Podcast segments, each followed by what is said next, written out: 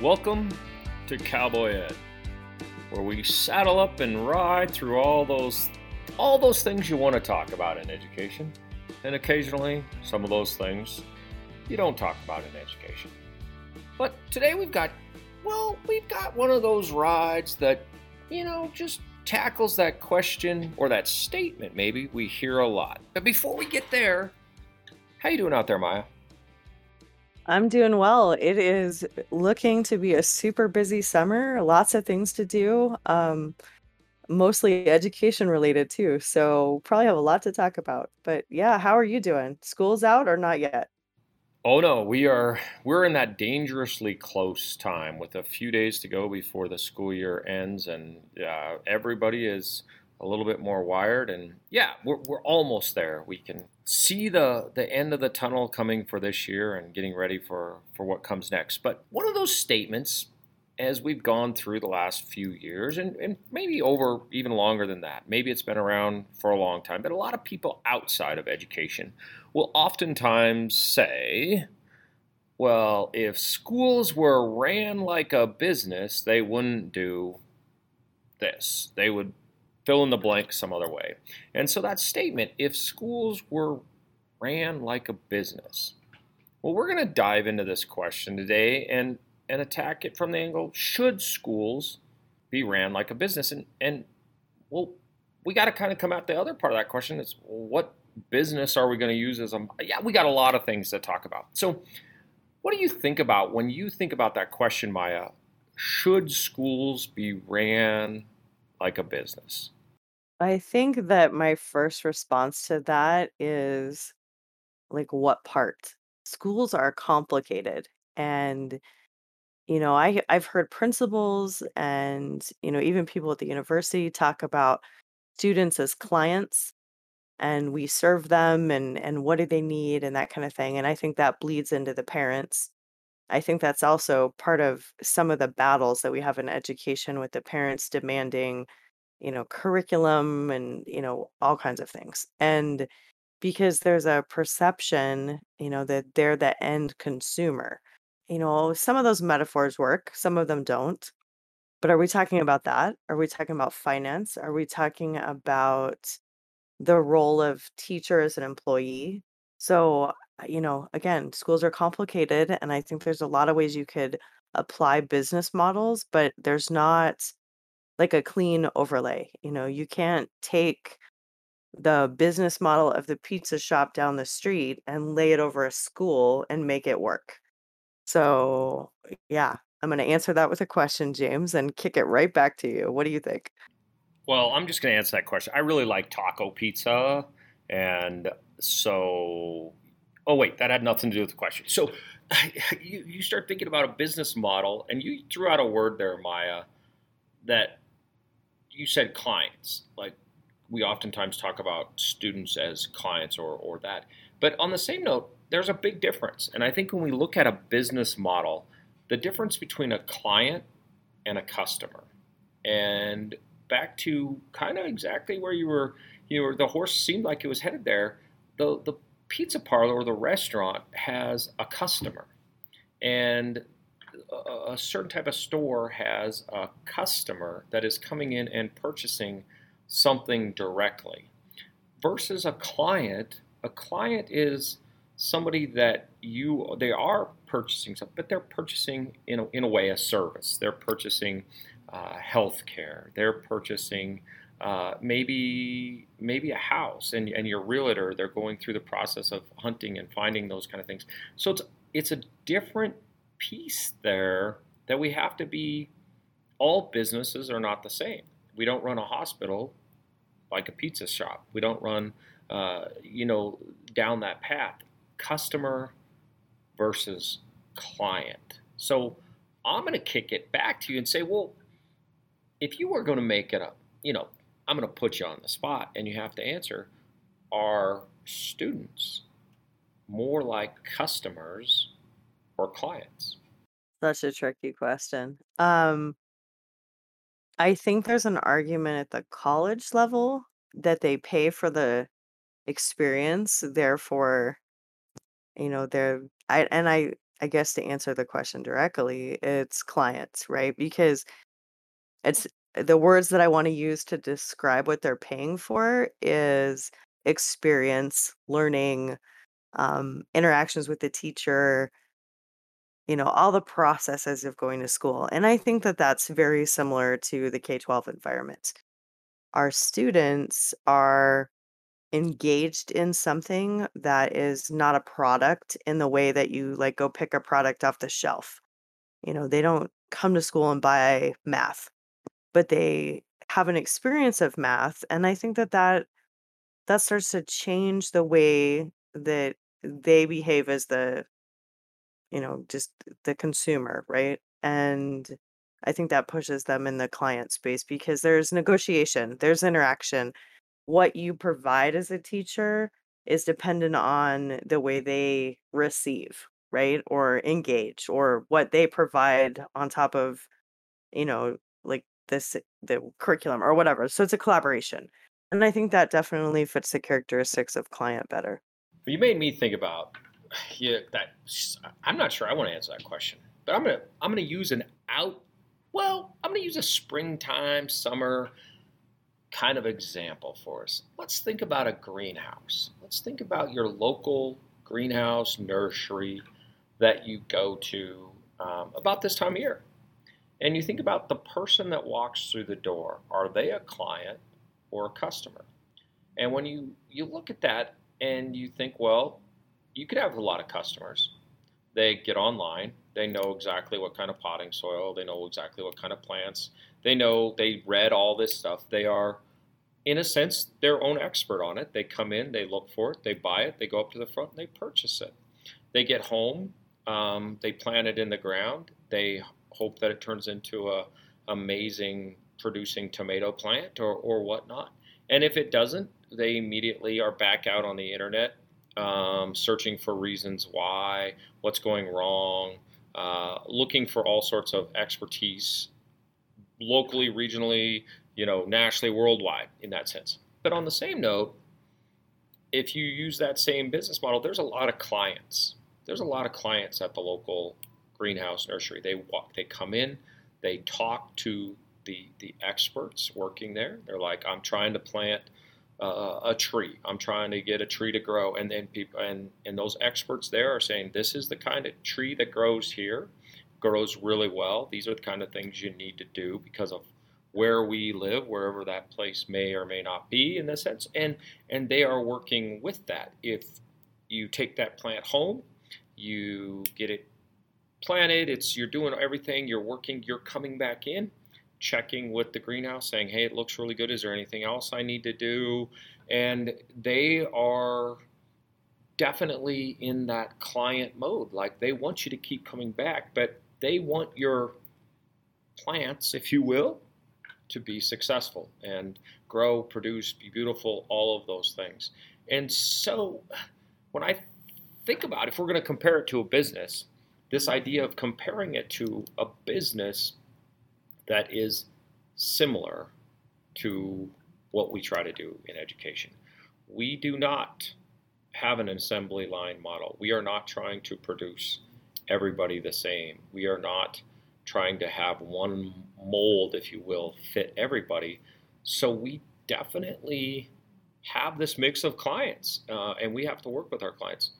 But on that same note, we definitely have customers, as you will, that are scouring the resources out there uh, internet, books, whatever that in some level or not, um, that perception allows them to have some sort of more knowledge. I won't say expertise, but they have more knowledge in that. And so that creates this conversation that we're having. So, my, I know I, I, got a lot of, lot, well, I, I threw a lot of potting soil out there and planted a lot of seeds for you. What, what are you thinking about now?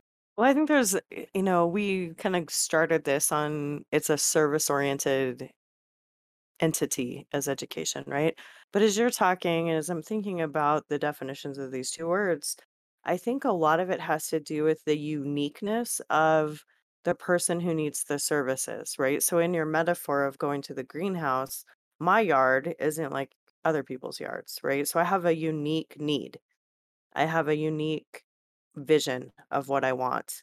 And I think that parallels really well with students because that uniqueness of the student, they have different background knowledge, they have different life experience, they have different likes and dislikes.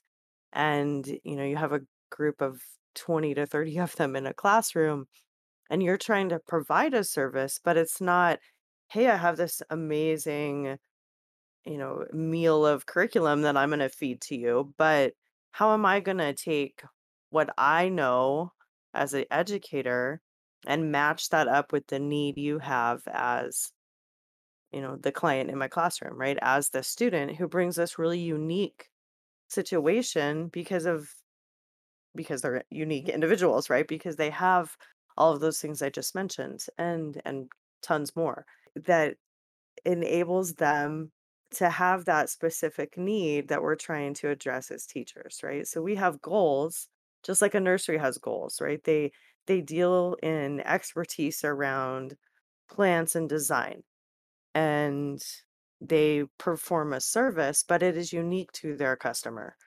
And that puts them in that client space, right? I, I don't know. I'm just thinking out loud, but I think that uniqueness of our students really plays into this. Well, I think you're spot on, and and I think in all of this, I'm going to come back to that one big kind of ugly picture, whether teachers are paid enough or any of that stuff. That that's a that's a whole different conversation that we've waded in and out of. But if I go to the greenhouse, um, if I'm going to anything that is client oriented in that sense, and I buy something, and they give me great advice, and they tell me to, and I do everything they do, and my plant dies or my plant is not fruit bearing or it is withering quickly, uh, eventually I'm done going to, I'm done shopping there. I'm gonna maybe I'm gonna get on the internet. Maybe I'm gonna find those uh, other resources, or, or I'm gonna go to a different different place. And so when we when we take that perspective, I, I, I think I can relate to that question. Well, if it was ran like a business, because a lot of students out there do not have that choice. If the if they if they're at the greenhouse, there is no other greenhouse choice in there. Especially as we look around Montana, Wyoming, Idaho, Colorado, the smaller schools, there may be only one option for them. And so you, you start to think, well, I mean, if we're truly a client based system, then how are we going to ensure that those dollars spent are actually leading to plants or wonderful students that are producing and are successful in, in those pieces. So I, I think there's this compelling argument, and oftentimes we go, well, it's public school and you're not really, well, we are paying for it. It is paid for via tax dollars, it's paid for uh, all those things, and so it is a public entity that we are we are paying for. And if we don't do a great job, then we pay for it somewhere else down the line, whether it's in the court system or we, we pay for it in, in social benefits or we, we, we, all those things. So one way or the other, we're, we're, we are paying for it. So that accountability piece to dollars spent equals a viable product is maybe where I feel like this really becomes a tricky conversation and I can kind of see the perspective of, well, if, if we're a business and all the plants die, I'm not running a nursery anymore. So, how do you take that, Maya? Oh, my head's swimming with lots of ideas, but the way I function is to think about the current situation of schools and if you tweak some things and change some of those fundamental structures, what do you get, right? And so thinking about this as a business and and kind of contemplating school as business, I think about a business that is creative, innovative, and does things in really bizarre ways that don't necessarily match with, you know, the mainstream, right? So I don't know, to stick with the pizza shop for a second, that, you know, if it was about not just go pick up your pizza and have pizza, but you could come and and create your own pizza and and make it yourself and you know whatever like a different kind of experience right And so what is that that may not be successful as a pizza shop, but my my essence of identity gets at, you know, what if we ask the students? What if we bring their voice into this? And what if you change some of those fundamental business practices in schools to really be client based, right? So if I had a design studio or a marketing firm or you know something that's going to engage with that consumer as a client, I would have tons of conversations with the person I was doing the marketing for. Well, why don't we do that with students? So if we are going to think about school as a business, you know, how do we use some of those things that work really well in this scenario and apply them to schools? And my first thing would be to bring the student voice into it. So I know that takes us on a tangent. My horse took a left and went over here to check things out, but that's eh, that's totally where my mind was going about thinking about school as a business and pulling some kind of tried and true things we have in business that work really well, thinking about students as clients, and then how do you bring that into a school? Finance, I try to stay away from because it just it's so tricky and complicated and I it's not my, you know, happy zone. But I think that, you know, ultimately it takes money to run any kind of a business, whether it's a school or a pizza shop or the nursery. And so you've got to balance all of those pieces. But I'm not going to answer that question of yours. I'm going to stick with my like vision of what happens to this school if you ask the clients what should be going on. Well, I'm going to play the, I don't know, the the villain in this conversation uh, because I I feel like I've heard the conversation enough times that well, if we ask students, well, they're going to choose the fun class. They're going to choose. Then school's going to become like a popularity contest because they're going to choose the the fun teacher. They're going to choose the teacher that you know doesn't make them work. That teacher doesn't do as much as I do, and they just you know it's all about you know they just have a fun time in there. And so I I this isn't that's never going to be successful. We can't we can't actually take the student's voice because in fairness to the students, they are not capable of making this decision for themselves. That's what we, as the public school system, that's our job. We're, we're supposed to lay out the, the tracks for them to know what they are supposed to be doing, what they need to be successful, and, and those things.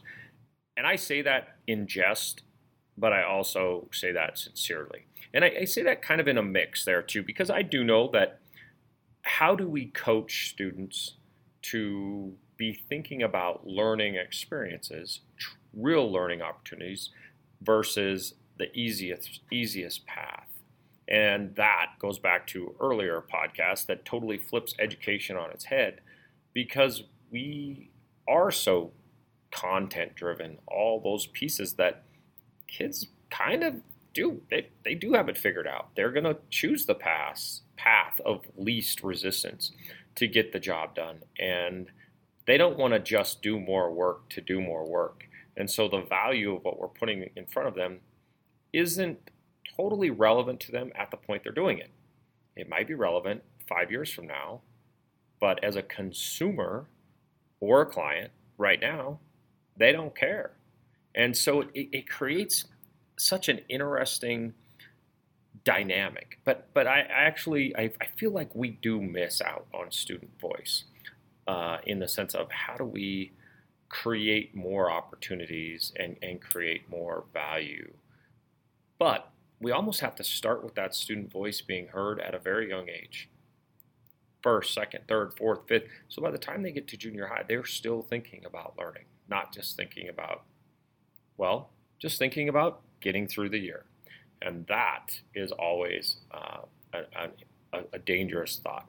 So we, we've kind of touched on a lot of things here. And I'll, I'll throw it back to Maya if you got, got a closing comment to add in here. I could talk for hours because I think you just opened the the idea of purpose of school. Um, so I'm super excited. We'll have to loop back to this topic, but just to kind of counter what you said and you know, and I think I think we have a couple conversations. We have a purpose of school conversation and we have, you know, thinking about the teachers as the clients, right? We were focused on students, but because they, you know, have that end end result of the learning, but teachers could really be the client in this scenario too. So I think maybe we should loop back to this when we have a chance. But to say one more thing about your, you know, your villainness there, I think that if you worked with the students that they understood where they were headed, and I know that's a challenging thing for for youth to figure out, but it's always in the back of their mind, you know, what am I going to be when I grow up? What am I using school for? And if they have those ideas, and that's a you know, a forward-facing conversation we have, their voice could really drive where schools go. So I think there's a lot to think about, but really, you know, bringing some of those conversations about purpose of school to the forefront could drive what school looks like as a business. And I know, you know, we're meandering all over the place and lots of places this conversation could go. So I'm going to kick it back to you because we're we're at that time where the horses need to head back. Well, thank you, Maya, and and hopefully all of our listeners out there, you know, like and share and and keep the conversation going because that is the purpose of this ride is to have conversations and constructive conversations and come up with solutions. How do we grow? How do we keep improving? How do we, you know, make education what what we need it to be not only for us as teachers but for students and and the future. But with that, our ride has came to an end. Head them up. Move them on. Move them on. Head them up. Head them up. Move them on. Cowboy on the run.